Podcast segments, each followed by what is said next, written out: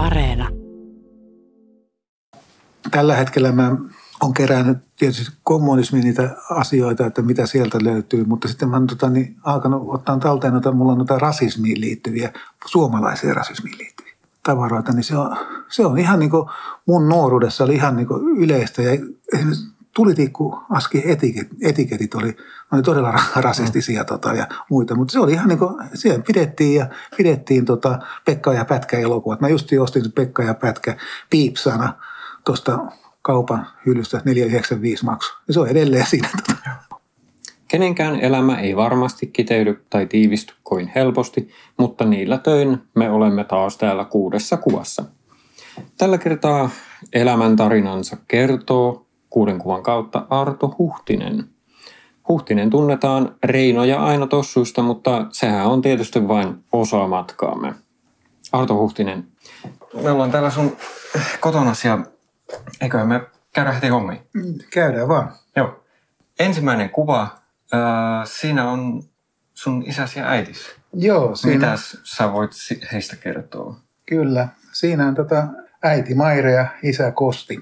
Tuon kuvaan vuodelta 1955 täällä Tampereella otettu. Ja isä oli ollut useamman vuoden tuolla Helsingissä soitto ja armeijassa ja oli sitten tullut Tampereelle kauppaopistoon ja Äiti taas oli ollut Ruotsissa vuosikausia töissä.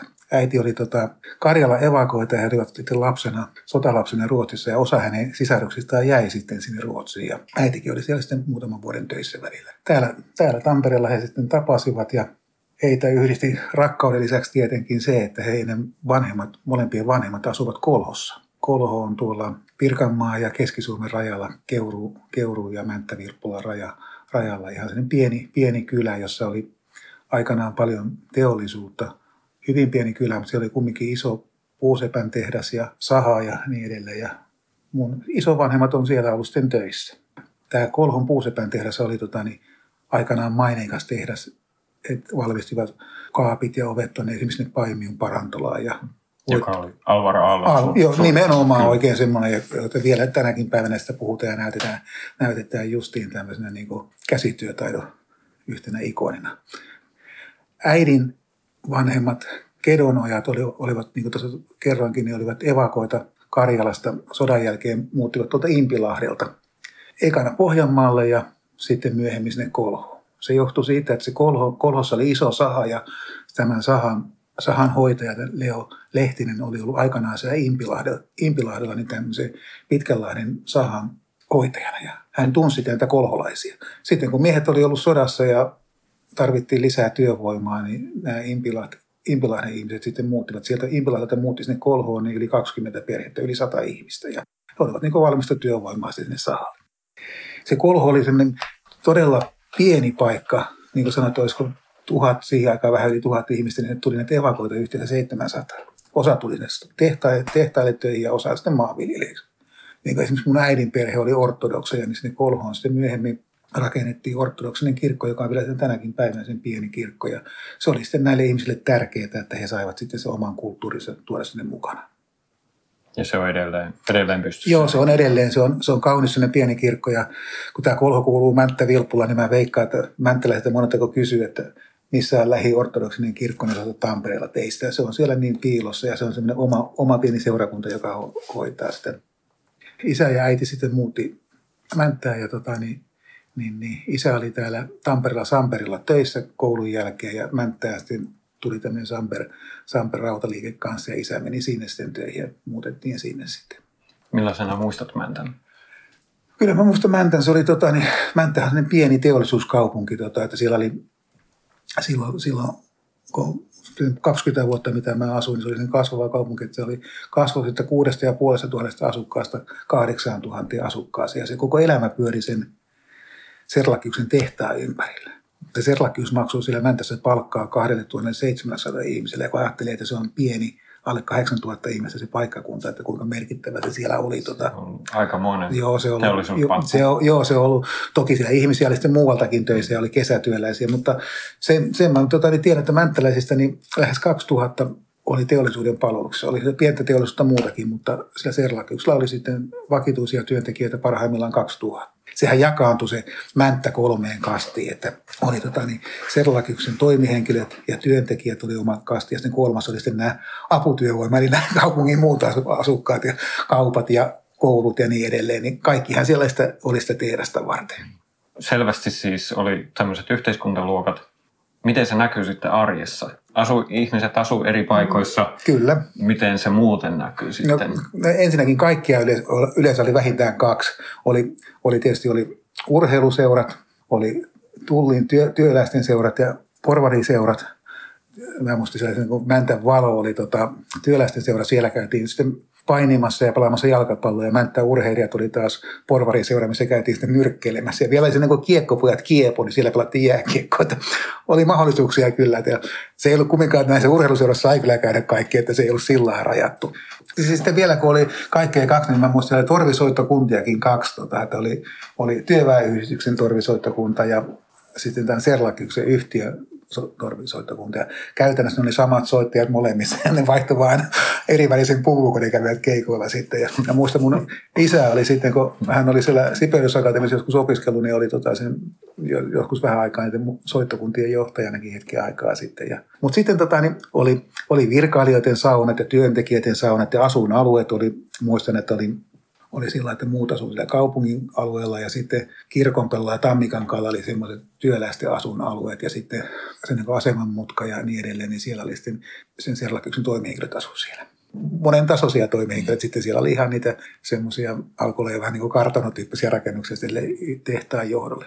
Sehän oli se Serlakkyys oli siinä mielessä erikoinen ja tärkeä mäntälle, että siellä oli esimerkiksi Serlakyksen pääkonttori oli siellä Mäntässä siellä oli, oli tosissaan toimitusjohtajasta vuorineuvosta alkaen kaikki sitten asu Mäntässä. Ja... Tuo kuulostaa tällaiselle kolmekymppiselle nuorelle tota, aika, aika silleen vieraalta. Ei, ei, tässä päivässä ei ole saunoja työväenluokalle ja tota, ei ole saunoja porvarille e-, erikseen. Tota, miltä se tuntuu nyky, nykypäivänä muistella näitä?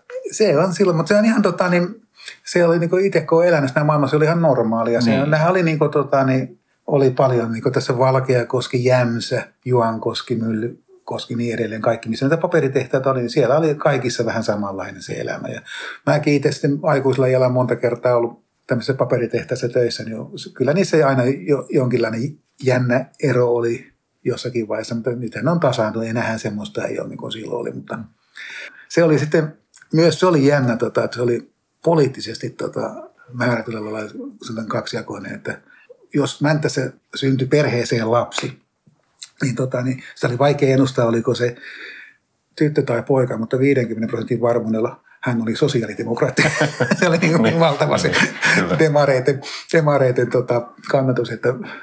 Entäs sitten, sä olit, asuit Mäntässä, sä olit, vielä ollaan tässä ensimmäisessä mm, kuvassa niin. ja tota, sä oot ollut silloin pikku, pikku kossi. Miten se näkyy lapsissa sitten tämmöinen yhteiskunta tota, erottelu?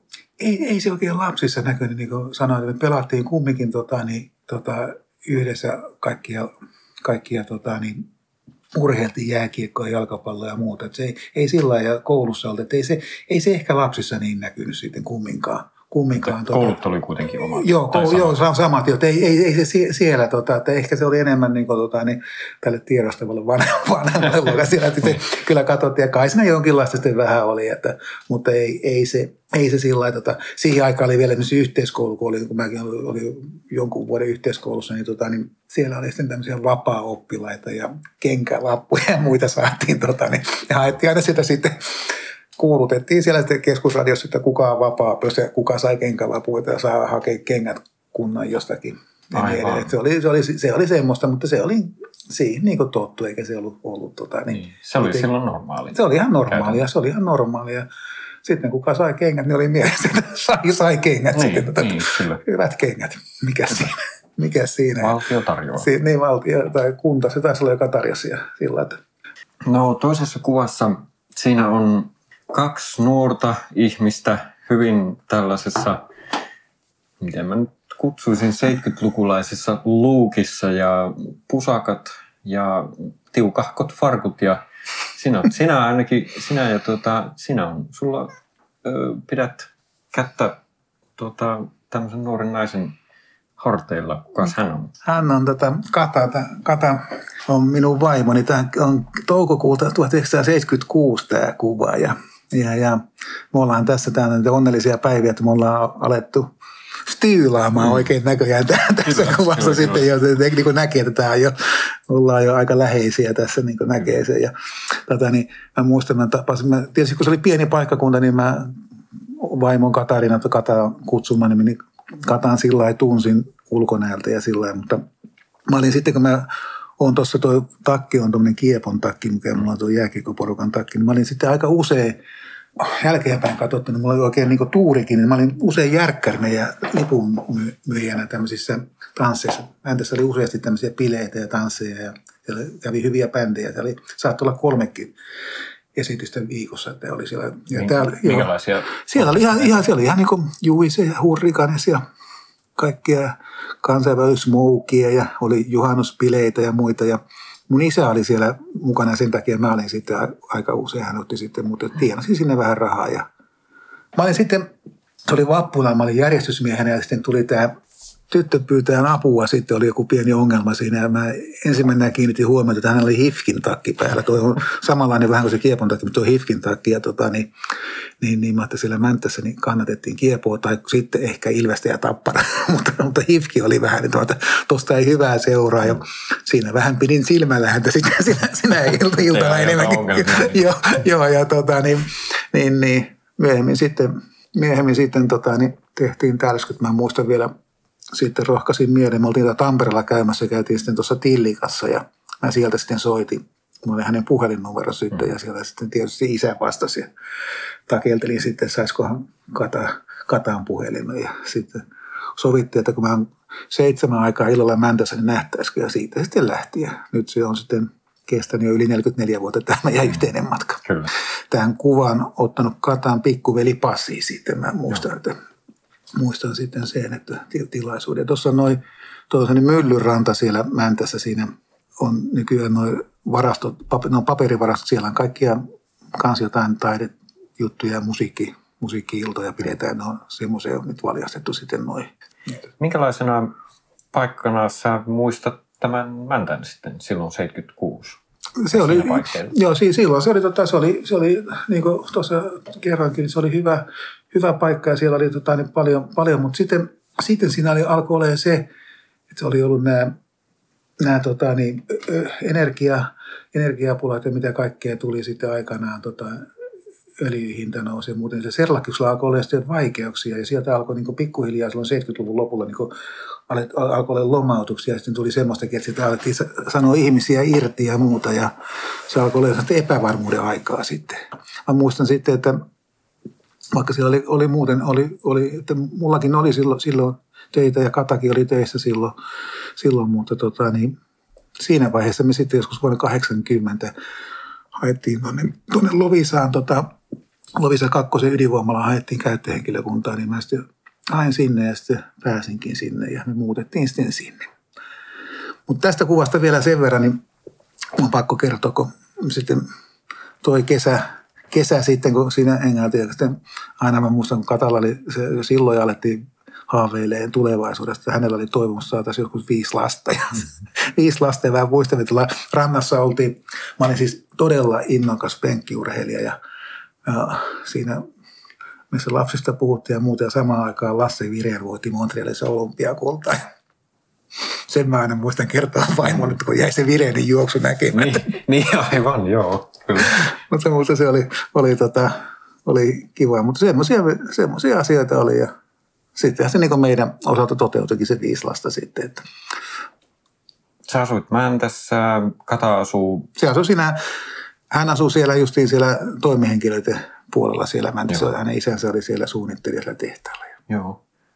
Miten tällaiset, oli, sä olit noin 16? Mä olin tässä 18 ja Kata oli 16 Joo. tässä kuvassa. Miten tota, sen, sen ikäiset ihmiset, nuoret ihmiset tuota, vuonna 76 vietti aikaa? Ennen, ennen sitä vietettiin tosi railakkaasti, mutta niin. sitten se alkoi olla sitten, kun alettiin olla yhdessä, se oli vähän, se niin muuttui se elämä ja sitten vaihtui kaveripiirikin enemmän semmoisia tuttavia, jotka, jotka tota, niin seurustelijoita oli, niin kuin, oli jo pojat ja tytöt yhdessä ja sillä Mutta kyllä siellä oli, tota, niin, oli että Musta tota, mulla jäi urheilu pikkusen vähemmälle tuossa vaiheessa, just tuona, tuona, no, tuona aikana sitten oli vähän, mutta kyllä siellä sitten oli, mutta kyllä se vähän oli semmoista, että käytiin elokuvissa ja jotain muuta ja hengailtiin sitten, että se oli sillä tasolla ja kavereiden kanssa sitten oltiin ja käytiin joskus Tampereella tai jopa Tukholmassa. Aivan, joo. mutta, mutta se on sitä, että teissä, teissä tietysti oltiin. Niin. niin se oli, oli silloin. Ja mä en ollut vielä tuossa vaiheessa käynyt armeija. Mä lähdin sitten vuoden päästä, kun lähdin armeijaan tuosta sitten. Sitten armeijan jälkeen mä menin Sellakykselle vähäksi aikaa töihin. Ja sieltä sitten lähdin, tota, niin, tai lähdettiin sinne Lovisaan sitten. Joo. Kuuntelet kuutta kuvaa. Vieraanamme on Arto Huhtinen.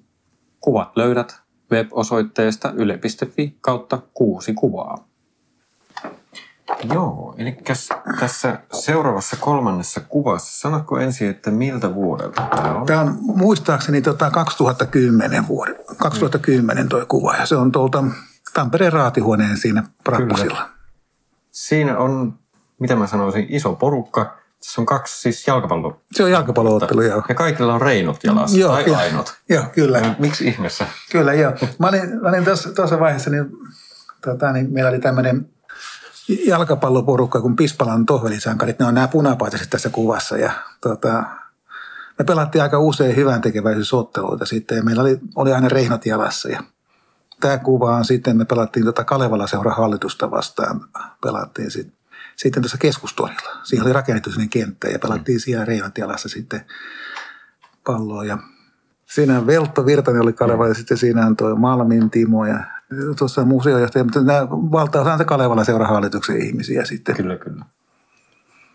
Ja sä oot tässä keskellä joo, ja, joo. ja, tuota, ja eikö hän ole Jonne Aaro? Siinä, joo, siinä on Jonne ja siinä on Matti Apunen on tässä. Apunen on siinä, Marjamäen, Pekka Marjamäki on siinä, tuossa on Jukka Leisti ja Lasse Oksanen on tuolla, tuossa on Juri Lindeman, tuossa Linda on tuossa ja meillä oli muuten, me pelattiin tota, niin, tämä Vispalan me pelattiin tätä jalkapalloa ja sitten höntsyä, eli jääkiekon tapasta reiskatilassa. Ja sitten mähän olin tässä vaiheessa, niin minkä takia mä noiden Reinojen kanssa tuossa sitten pelailinkin, niin mä olin tuon tuon tota, ton Rein, Aino ja Reinon toimitusjohtaja yrittäjä silloin siinä, niin tietysti se oli tämmöistä myös tämän tuotteen esiin tuomista mm. paljon.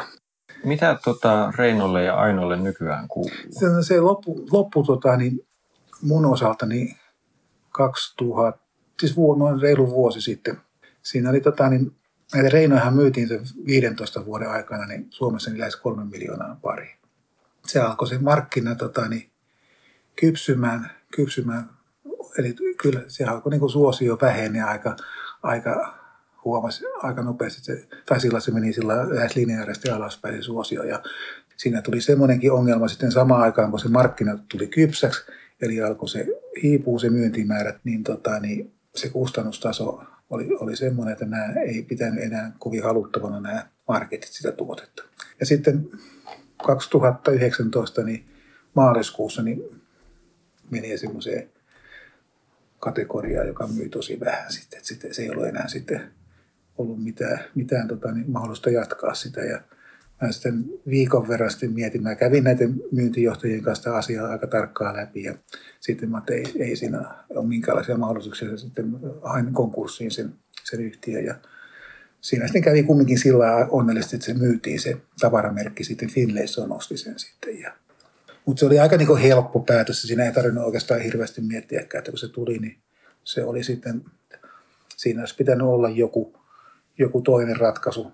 Yksi olisi ollut, tota, että se olisi siirretty ulkomaille se valmistus ja hinta aetu alas, mutta se ei, ei taas ollut niin sitä mun ideologiaa. Oli aika tärkeää, että mä huomasin, aika nopeasti huomattiin se, että tämä ei ollut niin meidän kilpailijat ei ollut muut aamutossut tai muut, vaan ne oli lähinnä tämmöiset niin kirjat ja elokuvaliput ja levyt, siis semmoisia tavan, mitä annettiin lahjoiksi. Aivan. Reinat, Reinat niin. on sellainen tuote, että ne annettiin lahjaksi. Äitien päivänä, isänpäivänä ja jouluna. Ne oli ne kolme sesonkin. Ja joku muu osti, joku tietysti osti itselleenkin, ei, ei välttämättä, mutta että monet osti niin lahjaksi niitä ja sitten tota niin. Mutta se oli, oli kumminkin ja sitten myytiin sen 15 vuoden aikana Reinoja tosissaan lähes kolme miljoonaa paria. Se on varmaan semmoinen niin yksittäisen Tohvelin maailman ennätys. Mm. Sä tossu, tossutit Suomeen. Joo, kyllä, kyllä, se oli, tota, mutta se oli, se oli myös se, tota, että se on sitten, kun realiteetit on myönnettävä sitten, että... Sellainen kysymys, jos sä mietit sun, sun lapsia ja että sitä vuotta 2000 jotain ja sitä sun niin töissä olemista, minkälaisena sun, mitä sä ajattelet, minkälaisena sun lapset muistaa sut sinä aikana heidän näkökulmastaan?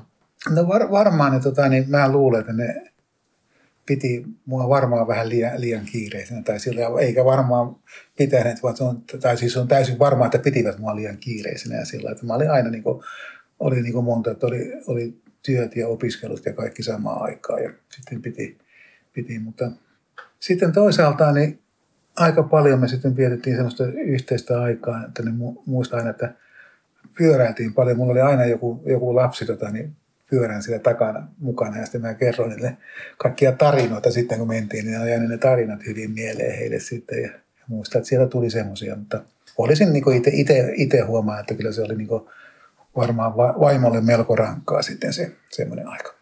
Että se niin kuin mä aina sanonut, että vaikka se työ on niin kuin on arvo, arvo itsessään, mutta ei pitäisi koskaan niin ohittaa sitä perhettä tai muita asioita, tärkeitä asioita. Mutta perhe, perhe niin kuin mun tapauksessa on se tärkeä asia, että mikä jäi ehkä vähemmälle. Mutta silloin oli se 90-luvun lama oli semmoinen, tota, piti mennä sinne teihin, missä oli työpaikka, jos halusi mennä eteenpäin. Sanoppa muuta. Mm. Joo. Ilmaisko he, että on ikävä isukkia? Joo, kyllä, kyllä se, tota, niin, kyllä se niin kuin näki, näki joissakin asioissa. Että, Minkälaisissa asioissa? No se, että he vaikka kirjoitti joskus, että ikä. Sitten kun nyt näitä vanhoja on säilytellyt tyttöjen kirjeitä ja muita, niin, tota, niin, niin kyllä ne, tota, ne oli semmoisia justiin. Mutta kyllä siinä niin tuli, tuli aivan liikaa tehtyä niitä töitä.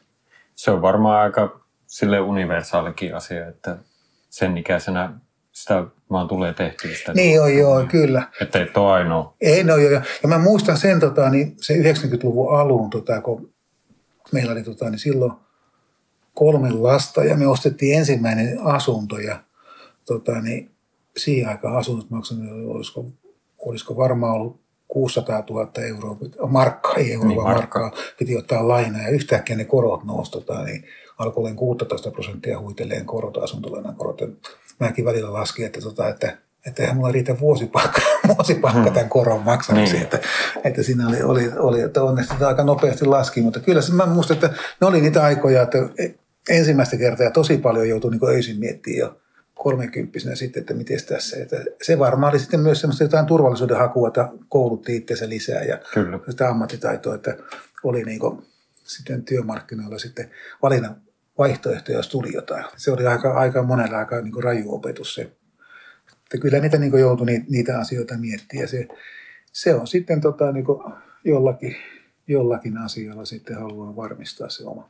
Niin se oli mulla, mulla ehkä semmoinen sitten, että mä halusin sille koulutuksella ja sitten, että niin haki sitä ammattitaidon lisäämistä, niin oli se mun keino niin varmistaa se tulevaisuus se, tota, kun me reinejä tehtiin, se aina tuppaa unohtua, että me tehtiin samassa Lieksan tehtaassa, tehtiin sitten tota, polkupyörärenkaita. 2004 ostettiin samaan aikaan tota, niin Nokian renkaita polkupyörä, polkupyörärengastuotanto ja se oli siellä Lieksassa ja me siirrettiin sinne pyörärenkaiden tuotannon yhteen nurkkaan, siirrettiin nämä reinojen valmistus ja alettiin siellä tekemään reinoja ja sitten näitä polkupyörärenkaita.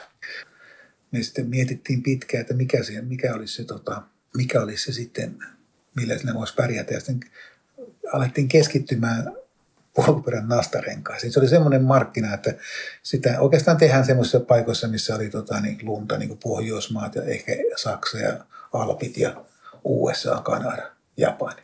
Ja tota, niin, se oli niin kapea segmentti, tota, että me tehtiin vaikka 100 000 rengasta vuodessa, niin me oltiin ma- maailmalla markkinajohtaja sillä, niin, sillä, niin, niin sillä pienellä niin. parilla miljoonalla eurolla. eurolla tota, että se oli sitä, sitä, se tehtiin sitten pitkään aikaa, niin kauan aikaa sitten, että meni varmaan sen kymmenen vuotta, niin kuin siihen alkoi tuleen sitten sitä kiinalaista tai muualta sitä kilpailua enemmän. Sitten se meni kanssa, alkoi mennä niin kuin mahdottomaksi se homma, mutta, mutta pitkä aikaa. Kyllä nyt siellä Lieksassa tehdään tälläkin hetkellä renkaita sitten jonkin verran vielä tehdään, mutta Tästä päästäänkin seuraavaan kuvaan.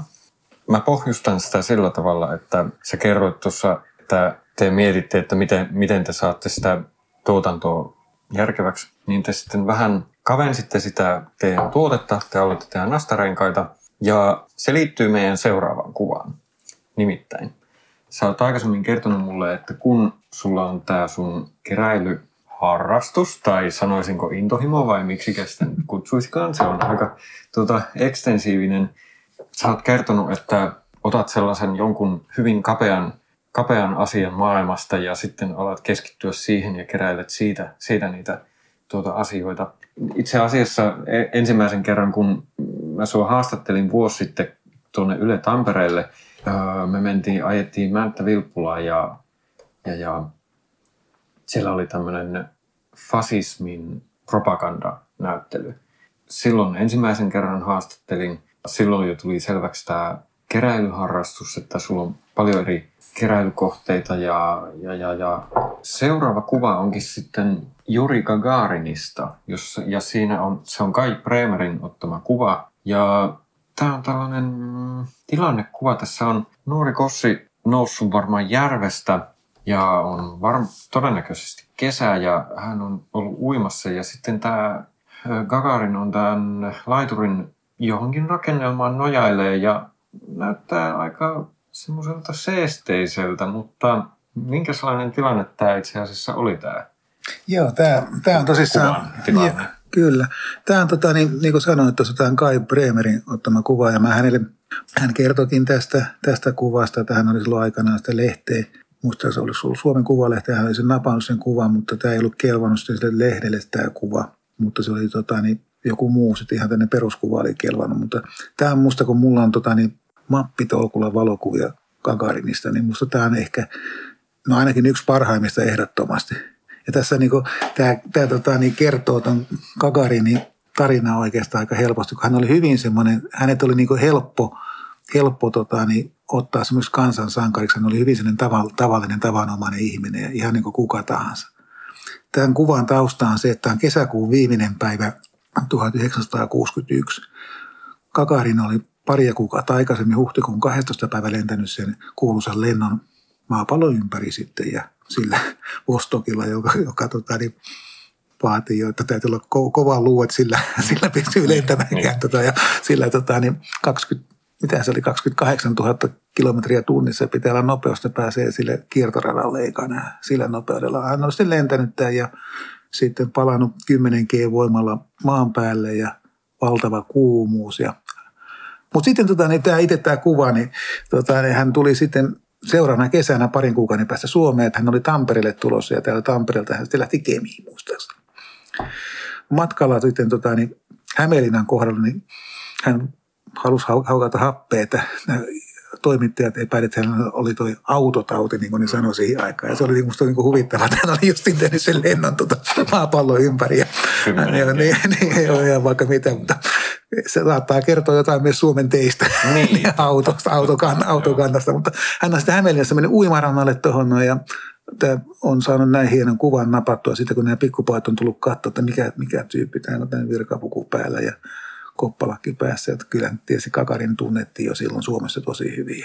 Mä huomaan, kun sä, kun sä valitset sen jonkin, jonkin hyvin kapean, kapean asian maailmasta, niin sä selvästi tutustut todella tarkkaan ja syvällisesti siihen valitsemaasi aiheeseen, niin kuin nytkin sä kerrot tämän Kakarinin tarinan aika lonkalta. Ja, ja sä tota, näköjään hyvin intensiivisesti sitten keskityt siihen. Joo, joo, se on ihan totta. Se on semmoista, siitä voisi psykiatrit sanoa jotakin, jotakin tota, mutta, mutta, se on ilman muuta, että se on niin kuin ottaa. Ja mulla on sillä, että nuo keräilyaiheet on ollut aina semmoista, joka on niin kuin mua itteeni kiinnostaa, joka niin merkittää minulle jotakin.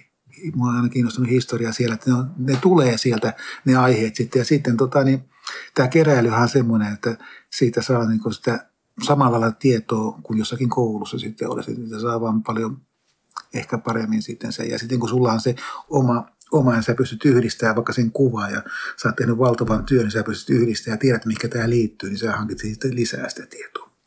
Sä, sä siis keräilet monen, monenlaista. Kuvaileeko sitä enää sitten harrastukseksi vai enemmänkin jonkunlaiseksi elämäntyyliksi tai se on no intohimoakin, sä, sä näytit tuota sun lehtileikkeitä ja journalistit hyvin usein sitten liittää sen intohimon tähän sun tuota, keräilyharrastukseen ja ihan jo toistuen, niin, toistuvasti, niin, niin, niin, niin onko se sitten vähän semmoinen elämäntyyli tai vaan, tai miksi sä, sä sitä kuvailit? No se on varmaan semmoinen, tota, että on tullut semmoinen, semmoinen että mä elän, mä, mä luen päivittäin monta tuntia ja sitten mä, haen, mä osaan jo hakea ne tiedot, että, ne, että mitä, mikä mua kiinnostaa ja miten toi liittyy siihen. Jos mä näen jonkun asian ja tiedän, että toi liittyy siihen, niin mä niin selvittelen että mitä se on. Mutta, mutta se, mikä on tärkeää että tässä mun, mun keräilyssä, että mä, siitä on sitten niin iloa muillekin kuin muulle. Se on. Ja sitten tietysti, että se aihe pitää olla sellainen, joka kiinnostaa mua. Tällä hetkellä mä olen kerännyt tietysti kommunismin niitä asioita, että mitä sieltä löytyy, mutta sitten mä oon tota, niin, alkanut ottaa talteen, että mulla on noita rasismiin liittyviä, suomalaiseen rasismiin liittyviä, niin, tota, niin tavaroita, niin se on, se on ihan niin kuin mun nuoruudessa oli ihan niin kuin yleistä ja tulitikku aski etiket, etiketit oli, oli todella rasistisia tota, ja muita, mutta se oli ihan niin kuin, siellä pidettiin ja pidettiin tota Pekka ja Pätkä elokuvat. Mä just ostin Pekka ja Pätkä piipsana tuosta kaupan hyllystä 495 maksu. Ja se on edelleen siinä. Tota, tota, että, mm. ei tämä, ei tämä, että se on vaikea, vaikea. Tota. Joo, ja siis ajan, ajankuva, ajankuvan vuoksi kerrotaan, että Black Lives Matter on mm just tänä, tänä näinä joo, päivänä. Joo, näinä päivinä. Tota, niin, näinä päivinä. Hyvin, hyvin tapetilla ja, ja uutisissa niin, ja George Floyd oli, kuoli, ku, tapettiin kuristamalla ja, ja tuota, siitä on nyt joku pari viikkoa. Pari viikkoa, hautaiset oli eilen vaikka. Joo, niin, joo.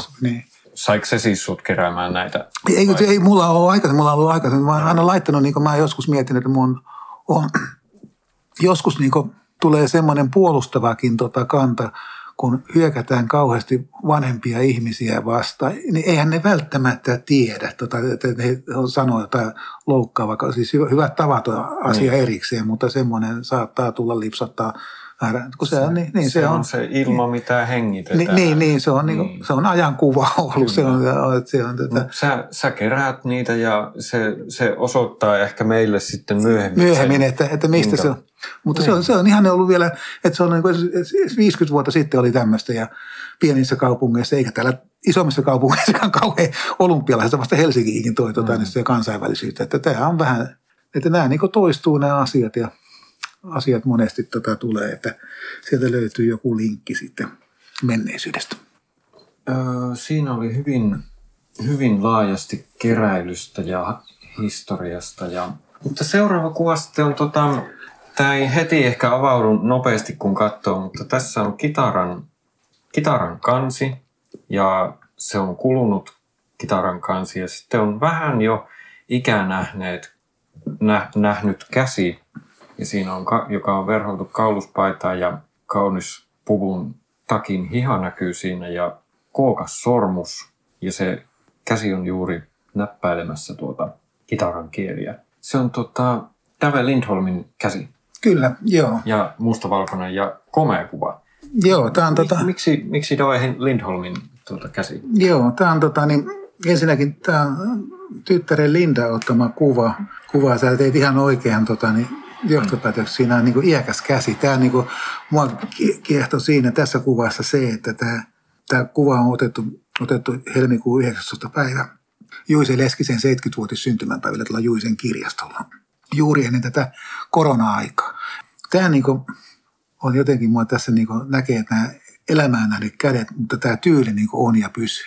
Niin kuin Tave Lindholm, niin hän on varmaan niin kuin yksi Suomen, jollei paras, niin ehdottomasti parhaita kitaristeja. Mä muistan tämänkin tilaisuuden niin hyvin, kun me järjestettiin sinne Juisen syntymäpäiviä. Siellä oli paljon esiintyjä. Tave tuli sinne ja toi Ari Kankaanpäin kitara. Tave tuli sinne esiintyä ja sanoi, tota, Kankku eli Ari, Ari kysyi, että soitatko tulla hänen skepalle? Joo. Tarvitsetko hän jotenkin virittää? Hmm. Sitten se meni, teki sen nopeat liikkeet siinä ja viritti sen kitaran. Hän sanoi, että kun kaikki muut laulo Juisen biisejä, niin Tave sanoi, että kun mä osaan Juisen biisejä, mutta mä laulan semmoisia biisejä, mistä mä tiedän, että Juise tykkäsi. ja sitten se esitti ne muutama tiedät biisinsä. Mutta, Muistatko yhtään mitään? Joo, pieniä hento ote ja sitten tota, anna kitaran soida vai. Sitten siinä tulee hienot ja sitten tota niin. Mutta tämä, mikä mulla tässä niin Davessa kiehtoo aina, että se on, hän on pitänyt sen tyylinsä. Mä muistan ihan 70-luvun alusta, muistan kun me kuunneltiin. Eihän Tave ole tota, mua kuin viisi, no on sen muutaman vuoden vanhempi, mutta hän oli silloin, kun me ollaan ollut 4-15 vuotta, niin hän oli pinnalla ja hän teki ne biisit, silloin teki niitä ja tekee edelleen. Mutta hetkinen, öö, sanotko että miksi, miksi sä valitsit just tämän? Tämä, jo, jo, sen Juisen tämä, kautta? Joo, tämä, se, tämä, on, tämä idea, se, että miksi mä valitsin, tämä liittyy siihen Juiseen ja Juisen 70-vuotispäiviin, mutta tota, niin, musta tämä oli, musta tämä kuva sinällä oli yksi niistä muutama kaikista esiintyistä samanlainen kuva ja tarina, ja niissä tehdään, on tekemässä tässä nyt koronapäivinä on tehnyt semmoista kirjasta sitten, josta tulee vain yksi kappale, ja nämä aidon kuvat tulee siihen mukaan sitten. Ja se sitten Kirja, josta tulee vain yksi kappale. Joo, ja mä sitten se, pidänkö itse vai vienkö sitten sinne kirjastoon sitten esille, niin. esille. Mutta mä niin. kerron siitä, me, siinä oli tota, joo mä kerron sen tausta, että aikanaan tota, niin Juise oli kans, oli, ei hän ollut keräilijä, mutta hänellä oli valtava hieno kotikirjasto. Useampia tuhansia kirjoja ja hän välillä vei pois niitä, mutta sitten ne tärkeimmät kirjat, mitkä oli hänelle merkinnyt jotakin, muun muassa tuntematon sotilas, mikä taitaa olla ihan ensimmäisiä kirjaa, mitä Juise kertoi lukeneensa. Ja hänellä oli semmoisia suosikkikirjaita Huovinen ja Linna ja erityisesti Lauri Viita ja Eino Leino. Ne kirjat oli sitten tota Juisella kotona kotikirjastossa ja kun hän sitten fiksuna miehenä tiestä aika alkaa jättää, niin hän suunnitteli, että tekee testamentin ja lahjoittaa siinä, kun Juise asui tuossa Turpinin kadulla tai Tampereella, niin, tota, niin siinä torin, siinä on sellainen pellava tori, ja sen torin toisella puolella on Violakoti, sellainen palvelutalo. Hän lahjoittaa ne kirjat sinne. Hän ei koskaan kerinyt niitä kirjoja tota, lahjoittaa, ja sitten ne meni, meni sitten niin myyntiin, tota, perikunta laittoi ne myyntiin sitten. Ja sitten tämä firma, mitä mä silloin johdin Reino aina, niin osti ne kirjat ja lahjoitti sen Juisen toiveen mukaan sinne kirjastoon. Siitä on varmaan vähän toistakymmentä vuotta aikaa. Ja Violakoti panosti siihen todella paljon he rakensi uuteen sinne rakensivat just uutta palvelutaloa, niin he rakensivat sinne palvelutalon yhteyteen sen kirjastohuoneen sitten, missä ne kirjat tänäkin päivänä on. Ja nyt se on ollut kymmenisen vuotta siellä ja meillä on tämmöinen tukiyhdistys, missä on tota Juise Ystäviä ja Juise Leski Sari on sen yhdistyksen puheenjohtaja. Me järjestetään siellä sitten kerran kuussa live-musiikkia. Ja sitten aina kerran vuodessa isompi juhla, tota, syntymäpäiväjuhla. Tämä oli nyt kymmenes syntymäpäiväjuhla tämä näin, kun Juuse täytti 70 ja se alkoi tota, kello 12 ja siellä oli parikymmentä esiintyjää päivän mittaan. Pate Mustajärvestä alkaen Heikki Salot, Mikko, kaikki, kaikki mahdolliset Juusen soittajat, kaikki tulee sinne ja he tulee aina talkoilla sinne, että siellä on aina niin kuin, ovet on, ei mitään pääsymaksuja ilman ja sisäänpääsy. Sitten oli runoilijoita lausumassa Juisen tekstiä ja muun muassa siellä se Violakodin kuoro, heidän keski 90 vuotta, heidän bravuri on tämä Ei elämästä selviä hengissä biisi, he esittivät sen siellä sitten. Ja, mutta tämä on ollut tämä Juisen kirjasto on nyt ollut sen kymmenisen vuotta sillä, että aika tiivisti kuulunut yhteen sitten. Ja... Onko se sellainen tiivis yhteisö ja sä tapaat siellä ihmisiä? Ja... Joo, se on sillä ja, Joo, se on, on. Meillä on niin ideana se, että me tota, pidettäisiin vähän niin kuin Juisen muistoa yllä, mutta niin, niin. ei sitä tarvitse pitää. Että ei, ei tarvitse ei tarvitse puhaltaa ollenkaan. Sitten me ollaan jotain, että siellä on, niin kuin, on aika monta kertaa tullut sellaisia esiintyjä, jotka ensimmäistä kertaa elämässä esiintyy, niin saa esiintyä siellä sitten. Hmm. Okei. Okay. Siinä on ollut vaikka minkälaista. Tuota, me, me lähdettiin tuolta lapsuudesta sun, sun vanhemmista kolhosta ja, ja tässä oltiin ja siellä oli evakoiden kirkko ja luokkia oli tapasitte vaimon kanssa. Ja siinä on ollut värikäs, värikäs, värikäs polku, mutta kenelläpä ei lopulta mm, olisi. Jos, niin. Mutta tarina ei vielä lopu. Mm. Vielä on kuudes kuva. Minkä näköinen on kuudes kuva? No meillä oli tota, nyt kun ollaan tässä eläkkeelle jäämässä, niin oli vaimon kanssa tarkoitus lähteä tässä ja varmaan jossakin vaiheessa lähdetäänkin tota, niin tämmöiselle seniori interrailille tota, ja päätepysäkki olisi ollut tota, Barcelonassa. Me ollaan paljon kierrelty, mutta se Barcelona, me oltiin pari vuotta siellä, sitten siellä ja siellä jäi niinku yksi paikka, mihinkä mä olisin halunnut vaimon viedä, katan viedä ja se jäi sitten sillä kertaa viemättä. Mikä paikka? Se on tota, se Barcelonan tota, vieressä on sellainen vuori, 514 metriä korkea vuori, jonka nimi on Dipidaba. Dipidabo. Ja tota, niin, niin, niin, se on semmoinen, sinne mennään semmoisella junalla niin kuin mennään vuorille. Ja tota, niin siellä on, siellä vuoren huipulla on Tivoli. Ja yksi Espanjan hienoimmista kirkosta, Jeesuksen sydämen kirkko. Se on siellä. Ja Mutta ennen kaikkea tota, niin siellä on hieno näköala sinne Barcelona. Sen näkee tota, sen Barcelona on todella hienosti sieltä vuoren huipulla. Se näköala paikka. Ja tämä, tämä Dibidavo on tota, Matteuksen evankeliumista. Se on se kohta, kun kiusaaja vie Jeesuksen sinne vuoren huipulle ja sanoo, että tämän kaiken annan sinulle, jos kumarat häntä niin se tulee siitä, se musta tarina on kanssa niin mielenkiintoinen, tämä on todella hieno siitä. Ja tämä tarkoittaakin tämä tipitabo siitä, just, että kaiken annan sinulle, se tulee siitä. Ja mä, mä siellä otettaisiin tämä, tämä sama kuva, pyydettäisiin joku meitä nappaa, ei näillä samalla vaatteilla, niin, mutta saataisiin tämä sama kuva. Me ollaan joskus aikaisemmin, silloin kun meillä tuli 40 vuotta yhteistä, jolloin otettiin tämä sama kuva. Ja. Tässä samassa paikassa muuten, mutta nyt me otettaisiin sen siellä Barcelonassa tulevaisuudessa. Se olisi semmoinen niin kuva. Tämä on kumminkin niin kuin se mun elämäni on, on kaikkein tapahtunut, kaikkein tärkein, tärkein suhde on tämä ja tämä tarina niin kuin punainen lanka ollut koko ajan vaimo sitten tässä. Senkin on ihan sama sitten, tota, että jos ei me sinne Barcelonan päästä, niin mennään ottaa sitten tänne Myllyrantaan se kuva. No. Niin otetaan tämä kuva, kuva otetaan noin takit mukaan. Sitten ne kyllä ehkä enää mahdu. mutta, mutta muulle no, vaimo, niin. rouvalle mahtuu vielä, hän on loikka tyttö, mutta muulle. Mutta sitten, mutta se on ehkä se kumminkin se meidän meidän tota, niin, että mitä mä, mä sitten kumminkin pidän elämäni tärkeimpänä tapahtumana tätä kuvaa.